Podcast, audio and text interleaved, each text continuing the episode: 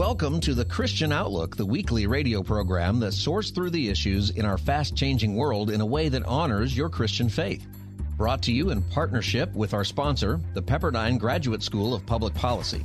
This week, a court challenge to the widely used abortion drug highlights our government's role in, essentially, promoting chemically induced abortions. In 2016, the FDA said it no longer wants to hear about any complications unless it kills the woman. Blue state governors across the country are responding in a dark and revealing way. Albert Mohler. It is defiance against any pro life measure. In the face of transgender radicalism, we'll look at states that are pushing back. It creates penalties for any doctor that would enable a minor to identify with identity inconsistent with the minor's sex. As well as some very courageous athletes, All American swimmer Riley Gaines. Men and women are different in ways that give males advantages when competing in something that requires sheer athleticism or strength. It's that simple. I'm Scott Furrow, host of The Pastor Scott Show, coming to you from my home station of KKLA in Los Angeles. You can catch my program each day through our live stream at kkla.com and also through the TuneIn radio app. Take a moment to follow the Christian Outlook on Twitter at TC Outlook. That's TC Outlook. Thanks for joining us. We'll begin with the issue of abortion, more specifically, chemically induced abortion. In the wake of the Supreme Court's Dobbs decision, we have seen an acceleration of an already developing pattern. Abortion advocates and pro abortion government leaders are pushing this sort of abortion, induced by a pill, typically in the privacy of the home. More than half of all abortions are now chemically induced. But the approval process for one of these drugs, mifepristone, has come under scrutiny. In Texas, a district court has ordered a block to the drug on the very same day a judge in Washington state issued a conflicting ruling prohibiting the FDA from pulling the drug. I turn to Dr. Ingrid Skop of the Lozier Institute. First of all, that statement there by CNN kind of, you know, I just thought, is that true that the abortion pill, uh, better known, I think, as RU486, people might be more familiar with that that term than the medical name for it. But is it true that that pill is has less uh, side effects or uh, problems than Tylenol or uh, Viagra? Well, that statement by CNN just shows how far the um, pro abortion media will go to essentially gaslight the American people. What they are comparing when they make that statement is the fact that about 600 Americans die every year from Tylenol overdoses. So this is way too much Tylenol. Mm. Um, and of course, there are men who have cardiac arrest from Viagra because it is a cardiac um, effective drug. But you know what? The um, CDC does not really care to track statistics about how many women die after abortion. Um, we do know that at least 28 women have died following chemical abortion, but we also know that for various reasons, most of the data the CDC gets comes from death certificates and the deaths that follow abortion, particularly if they're a mental health death, a suicide from a coerced abortion, or you can imagine the anxiety, depression, substance abuse, um, overdoses that occur when women are traumatized by their abortion. The CDC can't pick up any of that data. And just for your listeners, uh, because I discovered there is a lot of confusion about how chemical abortion pills work. It's two drugs, mifepristone blocks progesterone receptors. That's the drug that the FDA has tightly regulated, and we can talk about what's been going on there. It's followed by misoprostol that essentially induces labor and induces contractions in the uterus to express the tissue. And it doesn't always work. Um, the data that the U.S. abortion industry distributes, and again, they try to sugarcoat it just like they said it's safer than Tylenol. The FDA has taken that data, has been very uncritical, and has used it to say, oh, look how safe it is. And in fact, 2016, the FDA said it no longer wants to hear about any complications unless it kills the woman. So we can dig into the FDA malfeasance a little bit more, but it step after step um, for the past 23 years, the FDA has allowed this process to be politicized. It has loosened restrictions on abortion pills because it wants widespread abortions, and um, it's hurting women. You have to give if it's it's not a real choice if women are not informed of all of the possible complications or possible options that exist. It's not really even choice. Yeah, that, that is absolutely the case. And that is one of the um, uh, points made by the attorneys in the Alliance for Hippocratic Medicine lawsuit is that you can't even give informed consent because the FDA does not even know how frequent the complications are. So women, again, they're told it's safer than Tylenol. That's not true informed consent when that woman chooses a chemical abortion that has a 1 out of 20 chance of causing her to end up in an emergency room having emergent surgery. Yeah. So so you're right. They they they they point the finger anywhere else but at what the action is and that is the the elective killing of a human being. Can I ask you this question? You know, the studies that I've seen show that the number of abortions have been dropping for many years. Would you say that that is correct, or does that not account for the number of these kinds of abortions with the pill? Like, do we even have any idea of how many babies are aborted because of the, the pill? Well, that's a very good point that you made, and it goes to the fact that nothing about abortion data collection is mandatory in the United States. Yeah. So the CDC reports a number, and the Guttmacher Institute, which is the research arm associated with the abortion industry, consistently reports about 20 to 30 percent more abortions every year. So we don't even know the number. And by the way, you're in California, your state refuses to report any data at mm. all to the CDC. Yeah. So nobody, I mean, you have a lot of abortions there. We know that, but they don't bother to tell the CDC about any of those. Well, that says an so, awful lot about the, the whole thing, right? It's another place mm-hmm. where clearly we're not mm-hmm. interested in truth which to me says we're not interested in in protecting not just the unborn child, of course, but also the women. Mm-hmm. That we're we really we say we're pro women, mm-hmm. but we're not. Yeah, and in answer to your to your question about how many, for years the numbers have been dropping. So in the 1990s, there were about a million and a half abortions every year in our country, and they've dropped dramatically. But you know what? They're taking a turn back up, and we think it's because of the chemical abortion pills yeah. being so readily available. In 2020, they were more than half of all abortions in the country. It's estimated again in the next couple of years it'll be up around 70 percent. Yeah. Yeah. Tell us more about these cases and uh, what is going to happen in the court uh, with these different cases and about the abortion pill. Yeah. So the Alliance for Hippocratic Medicine versus the FDA case um, is brought by five physician groups. And they have been trying since the mifepristone uh, chemical abortion pill was approved in the year 2000. They've been trying since that time, going through the avenues to say the FDA should have never approved the pill. They broke their own rules on a number of occasions in order to approve it.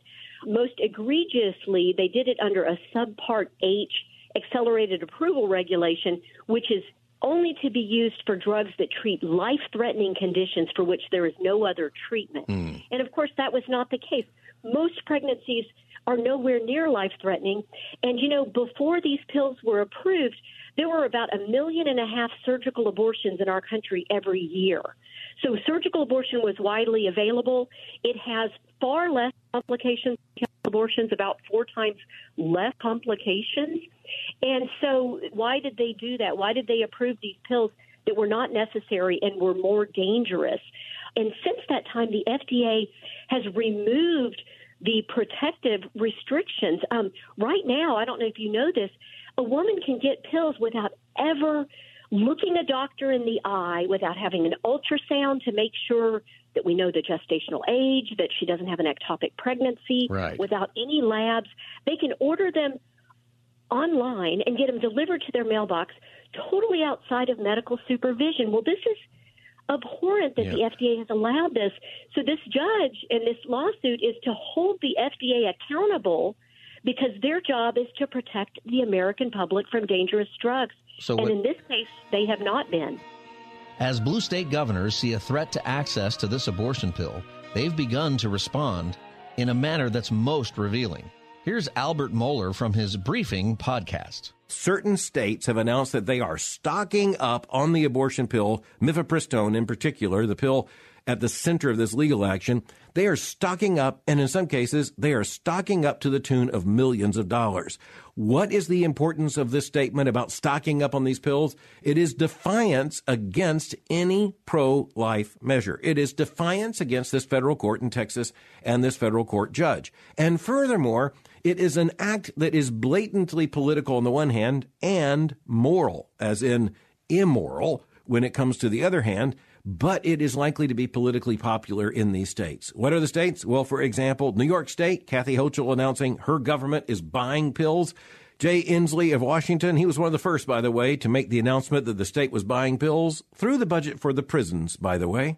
In Massachusetts, Governor Maura Healey has announced that she too, by executive order, is buying mifepristone.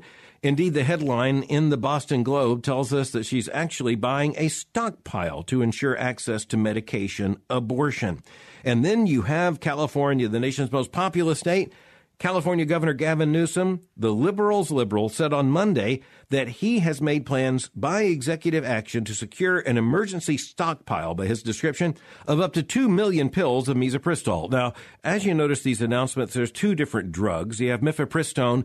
That's the one that the federal judge in Texas has said was illegally or unprocedurally affirmed by the FDA, and thus he put a squash on it. That's been appealed by the Biden administration. We don't know exactly how that's going to turn out. You have a dueling federal judge on the other coast that would certainly cover California and Washington.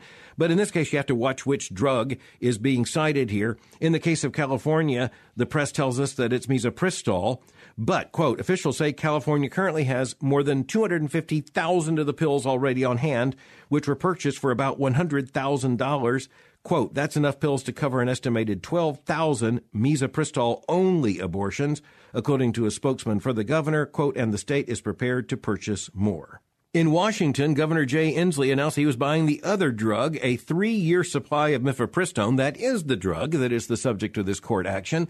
But what you see here is the extremism, this incredible extremism of pro abortion governors and pro abortion states to say, we're so committed to abortion that we're going to declare it basically a state emergency if a woman doesn't have access to an abortion, and to do so by means of a pill that brings about the abortion itself. Now, just remember that the majority of abortions undertaken in the United States right now are by pill. It's by either of these two pills or it's by a combination. That seems to be what is pharmaceutically described as preferred. You also have a major statement coming out by pharmaceutical manufacturers and distributors complaining against the federal court decision. You have a lot of political momentum building here, and it just shows here's the saddest, most heartbreaking thing.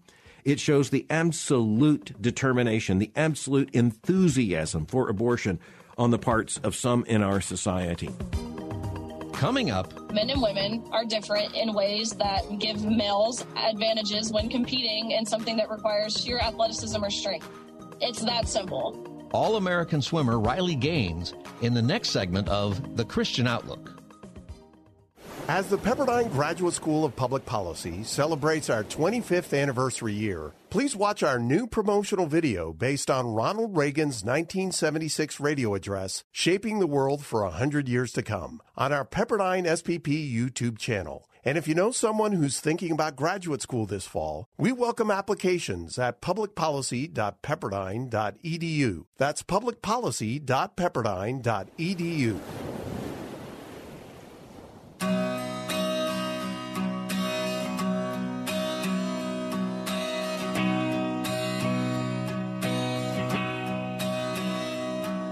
Welcome back to the Christian Outlook. I'm Scott Furrow, the host of The Pastor Scott Show. Great to be with you.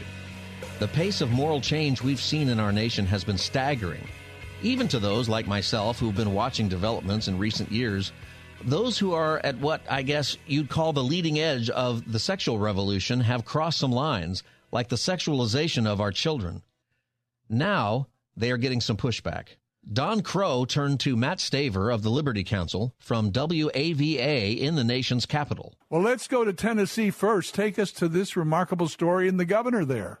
Well, there's two bills that the governor Bill Lee just recently signed. One bill is the bill that bans uh, puberty blockers and hormone therapies and mutilating surgeries for minors, and it actually creates penalties for any doctor that would enable a minor to identify with or live as a purported identity inconsistent with the minor's sex. So this bans the puberty blockers, the irreversible consequences that they have from those drugs and hormone treatment, cross sex hormones, as well as this mutilating surgery. So now Tennessee joins a number of other states uh, along this same line. And so now we have Alabama, Arizona, Arkansas, Florida by virtue of the medical board, not statute yet, but it's the same consequence.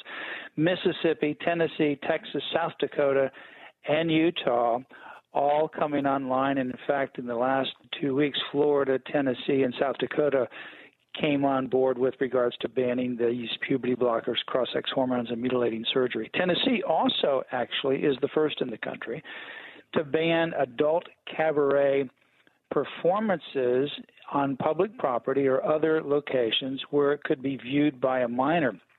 And it defines this adult cabaret performance to include topless dancers, go go dancers, exotic dancers, strippers, male or female impersonators who provide entertainment that appeals to a prurient interest, or similar entertainers, regardless of whether or not performed for consideration or for money. So that's the first one in the country that essentially is going after these uh, drag queen story hours that are becoming so pervasive and insidious among our children. Also, along those lines, the Rasmussen Reports survey just found that 58% of respondents at least somewhat support or approve legislation that makes it illegal to perform sex change, so called surgery, on minors. 48% strongly approve uh, so you've got a supermajority approving of the kind of legislation that we're seeing happening around the country to protect these minors from these profiteers and these LGBTQ people that are pushing this agenda that is frankly irreversibly harming our youth. We are also seeing pushback from some very courageous athletes, women who are fighting for the integrity of women's sports. The most recent example here is Riley Gaines, an All American swimmer who has decided to speak up. She joined Charlie Kirk to talk about her recent event at the University of San Francisco. Walk us through the events that occurred Thursday evening at San Francisco State University. Absolutely. Um, so I had arrived to the event. I was supposed to meet the campus police an hour and a half before, but they did not show up. Um, and so I carried on. I did my speech. It, of course, was filled with protesters, but for the most point, or for the most part, at this point, they were pretty peaceful. Um, it was after the event when it turned not peaceful. Um, ambushers rushed into the room. They turned off the lights. They were flickering the lights and they rushed me. Um, I was physically and um, verbally assaulted to which um, I was rushed out of the room and I couldn't exit the building because they were coming from every direction. And so I was barricaded in a separate classroom building for three hours after this. So, Riley, were these students or were these outside agitators, or do you not know? I believe for the most part they were students. Um, most of them were relatively young, so I think they were students. And is it correct that they were asking for money while they were holding you hostage, almost ransom payments? As crazy as that sounds, yes, um, for they were trying to negotiate with the dean of students. Um, they were saying that if I am getting paid to be there from the school, which I wasn't getting paid to be there from the school anyways, but if I was getting paid to be there, then it's only fair that they get paid. If I wanted to make it so home safely, it's only fair that I pay them money. That's kidnapping. I mean, literally, that's extortion, it's kidnapping. So I'm just confused. I mean, the police, they were protecting you in this room for multiple hours. I'm sure after 10, 15, 20 minutes, you probably struck up a conversation with them. I, I, I know that you're thankful that you didn't get hurt and they were there, but at some point, did you be like, yo, can you just like get some handcuffs and solve this? Absolutely. I asked them, you know, why are you guys not asserting force to get me out of this building? Because I had a flight that I missed, um, which I didn't want to miss. I didn't want to get stuck in San Francisco an extra day. And so I was telling them, you know, I need to get out. I need to go to the airport. And they said, we don't want to assert any kind of force. Um, clearly, it was because they didn't want to be seen as anything other than an ally to that community because they knew what it meant for them. they knew it put their job at risk if they were to um, be accused of any of these things. And so they would rather not do their job um, than be seen as, again, anything other than an ally. They didn't want to be racist or transphobic or any of these other things. So I just want to, one part of the story I think that hasn't really been focused on. These people stood outside there for three hours. I mean, and then I have to be told by conservatives they don't have time to go vote. I mean, I just, it, these people really care about this. I mean, three hours to go hold you hostage on a college campus. Do you have any thoughts on that? It's amazing that people put this much effort and time into something that they don't like. I don't even know if I put this much time and effort into things that I do like. so it's amazing that people will go to these links to silence. Well, them. and I'll, we know why they do. Yeah, we know why, but Riley, I have to interrupt you. This is why they've taken so much ground, though. They care. I mean, here it is. It's a Thursday night before Good Friday. I don't think these people exactly observe Easter, but that's a separate issue. You know, in in downtown San Francisco, you're going to kind of ask you about your speech in a second, but they're willing to basically dedicate four or five hours. If you count the prep time, sit through your speech, and then stand outside where you are for three hours, these people are just hostages. Like it's Sodom and Gomorrah, right? And d- d- demanding that you come out, obviously wishing you harm because they assaulted you and so let's kind of then build it out. What was your speech about? What was your argument? What, what, what did you say that made them so full of rage and fury and anger that made them want to kidnap you? Um, of course, what has thrusted me into this position of being some sort of a public figure is taking a public stance and acknowledging that men and women are different in ways that um, give males advantages when competing in something that requires sheer athleticism or strength. It's that simple. Men should not compete against women. And so my speech, I highlighted the work that you put in as a female athlete. I, of course, am 22. I just graduated college, but I swam since I was four years old. I swam in college six hours every single day, three hours before 8 a.m. And so I highlight this. I highlight, of course, our national championships. I highlight what that locker room piece looked like. I highlighted the silencing that other female athletes are dealing with, um, coaches, parents, what that looks like um, and why denying objective truth is harmful, to which I was met with, again, violence. Coming up. Instead of strengthening marriage, the sexual revolution increased divorce, increased fatherless homes, increased abortion. Rethinking the entire sexual revolution when the Christian Outlook returns in a moment.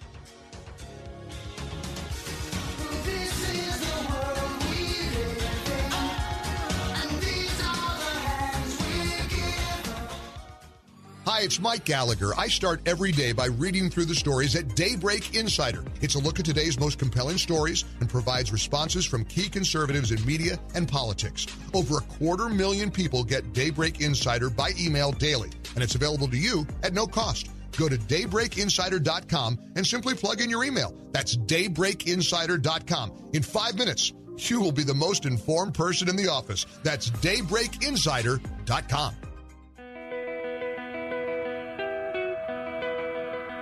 Welcome back to the Christian Outlook, brought to you in partnership with the Pepperdine Graduate School of Public Policy. Learn more at publicpolicy.pepperdine.edu. I'm Scott Furrow.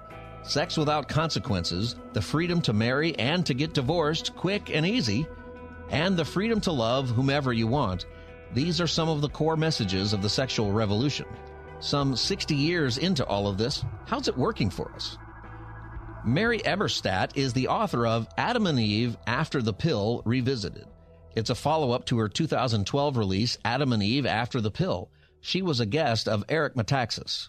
I have to ask you, um, why did you feel compelled uh, to write a whole new book uh, 11 years after the first one? Because the first one was, it was a seminal work, very widely read. Uh, what is it uh, that led you to say, I, I want to write uh, a whole new book uh, that really is dealing with more of the same issue? So, the first book looked at what I called the microscopic fallout of the birth control pill and the sexual revolution. I was looking at the effects on men, women, children, romance, down on the ground, using all empirical evidence. There's no theology in either of these books But 10 years later, there was enough new evidence to widen the aperture and to say, look, what has the sexual revolution done in the broadest possible way? How has it transformed our politics, our society, and Christianity itself? And so the second book is looking at those three large areas to see how we've managed to change ourselves to, since the sexual revolution took hold. Well, it is an amazing thing because uh, as we both know, you uh, much more than I, the sexual revolution was a genuine revolution. It changed everything so fundamentally that most people, including devoted Christians, are unaware of the ramifications. What happens when you divorce the sexual act from procreation, from the possibility of procreation? Most people don't think that through, what that does. Um, it, it, it really uh, it doesn't just cheapen uh, the sexual act and marriage, it cheapens life itself. The ramifications are so dramatic and so dark. So, so let's get into it. What do you say uh, in, in this book uh, that is new and that we need to talk about? Well, so if you go back to the beginning, Eric, back to the 1960s, people had rosy forecasts for what would happen thanks to the sexual revolution. Some people argued that it would strengthen marriage, for example. Some people argued that the widespread adoption of contraception would reduce abortion. This was actually Margaret Sanger's argument. And so there were reasons back then to feel hopeful about what would happen. But 60 years later, we realized that things turned out exactly the opposite of what had been anticipated. So, for example, instead of strengthening marriage, the sexual revolution increased divorce, increased fatherless homes, increased abortion. And in this second book, I get into some of the evidence. This is such a startling conclusion that uh, economists have looked at it to try and understand why these things all increased after the sexual revolution instead of decreasing as had been forecast. And so, what we see, big picture, is that the sexual revolution ushered in numerous acts of what I call human subtraction. Acts that take people out of other people's lives, whether it's by abortion or broken homes or fatherlessness or smaller families. In other words, people today have far fewer people who have their backs. They have far fewer people in their families on whom they can depend. And this is not uh, to point fingers. This is to say that this is the world we're living in, where many people no longer have, say, a model of what masculinity looks like because there's not a father in the home, or they no longer have siblings or extended family in number. These things have changed us, and we have a lot of empirical evidence about it, and I wanted to put that evidence forward because very soon, Eric, we will be living in a world where no one remembers life before these revolutionary changes. So I think it's important to have a conversation about them. If you look at modern sociology, you will find that there's been an explosion of what is called loneliness studies. Uh, all you have to do is Google loneliness Portugal, loneliness West Germany, loneliness United States, and part of what I'm trying to do is connect those dots. Why is there an explosion of loneliness across the Western world? Uh, we see it at the beginning of life, we see it among teenagers, we see it among 20 somethings, and we see it very clearly at the end of life. This is the effect of these uh, acts of human subtraction. And it's not doing anyone any favors. Coming up, what we are seeing here is a kind of proof of the wisdom of Christian teaching that we have not seen elsewhere in history, that we have not seen until we started living in this post revolutionary way. More with Mary Eberstadt when the Christian Outlook continues in just a moment. Stay with us. As the Pepperdine Graduate School of Public Policy celebrates our 25th anniversary year, please watch our new promotional video based on Ronald Reagan's 1976 radio address, Shaping the World for 100 Years to Come, on our Pepperdine SPP YouTube channel. And if you know someone who's thinking about graduate school this fall, we welcome applications at publicpolicy.pepperdine.edu. That's publicpolicy.pepperdine.edu.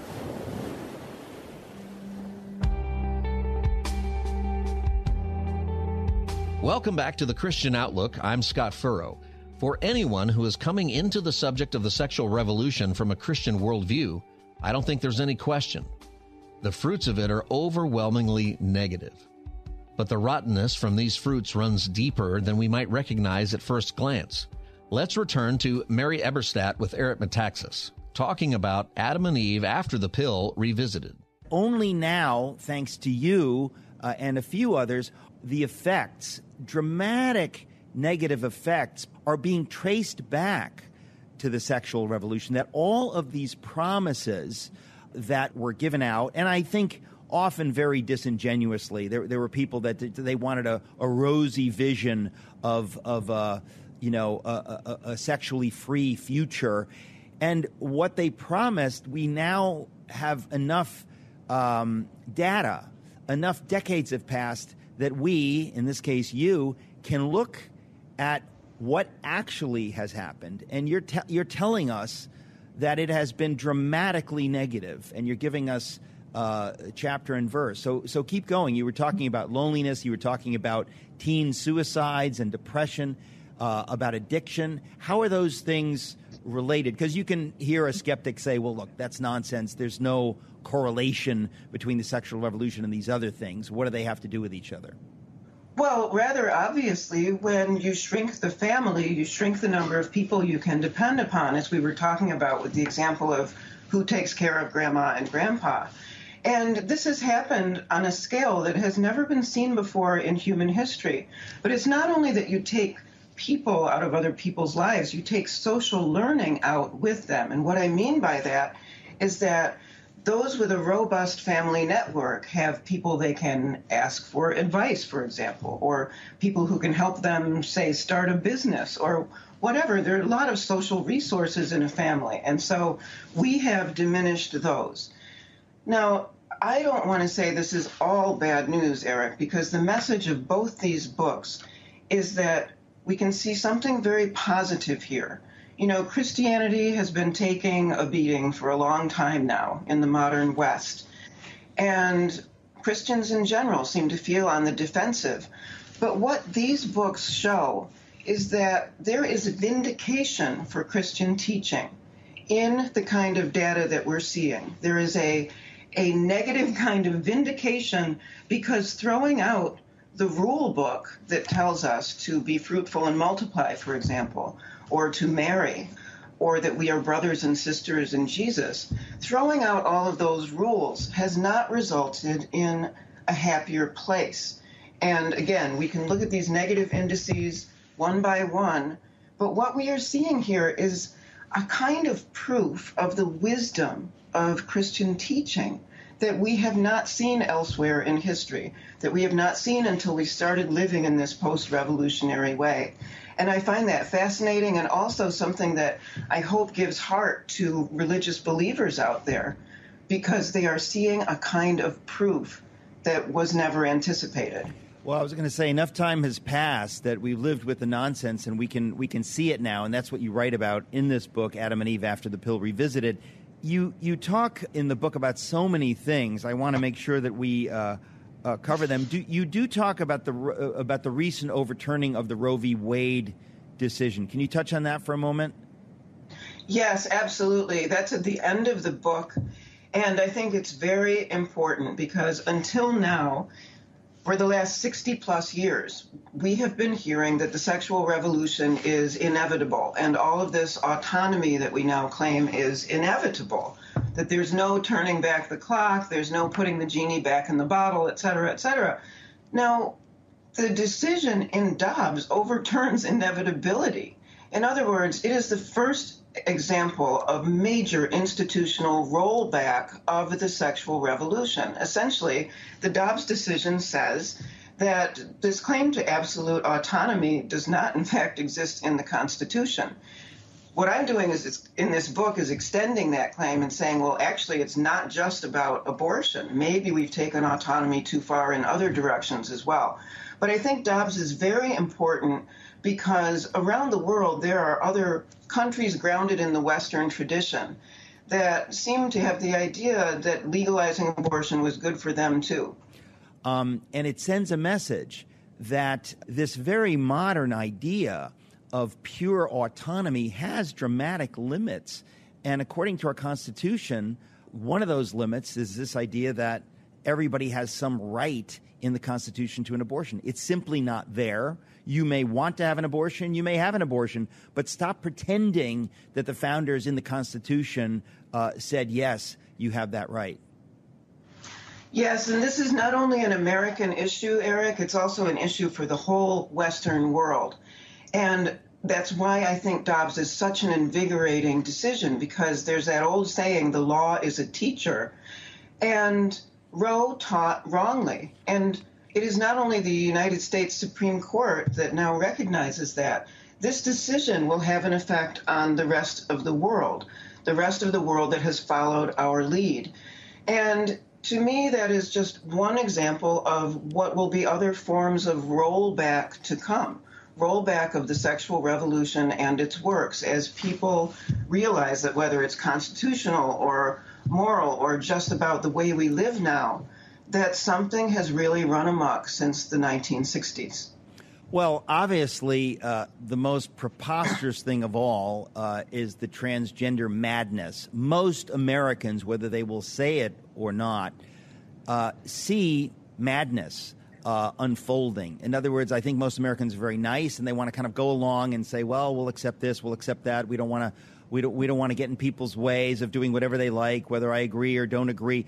But when you see the fruit finally of all of these things, this to me is the, the horrible fruit, uh, the ugly fruit of the sexual revolution. In, in a way, it's a moment for us to process where, how far have we drifted? How, where have we come from? Where are we now? Yes, well, getting back to those uh, acts of human subtraction that we were talking about earlier, we have to understand the confusion out there, especially among young people. The transgender phenomenon is one example. My point is given how we have reduced the number of people in our lives that we can learn from, who can be role models for us, the wonder would be if there weren't mass confusion, Eric. The wonder would be if people knew who they were. They don't, and it's partly because the revolution has stripped them of the human resources, to use that phrase in the sense that it should be used, for them to have fruitful, happy lives. Coming up, it's sad to see what a flattened view of humanity the secular world puts forward.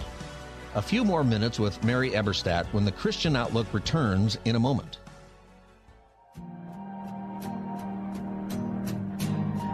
Welcome back to the Christian Outlook. I'm Scott Furrow. As we watch in our culture today the fruits of the sexual revolution, we see something positive. The norms and ideals for marriage and family and human sexuality that we see in Scripture are good. Good for us as individuals, good for the communities in which we live, good for the culture and the nation that we love. Here again, Mary Eberstadt with Eric Metaxas part of it, I often think of, you know, Burke's uh, Little Platoons, the idea of the family as a force for good in society. You and I both know that the idea of family, the idea of motherhood and fatherhood, uh, these things have been denigrated uh, since the advent of the sexual revolution, and of course by certain people before that.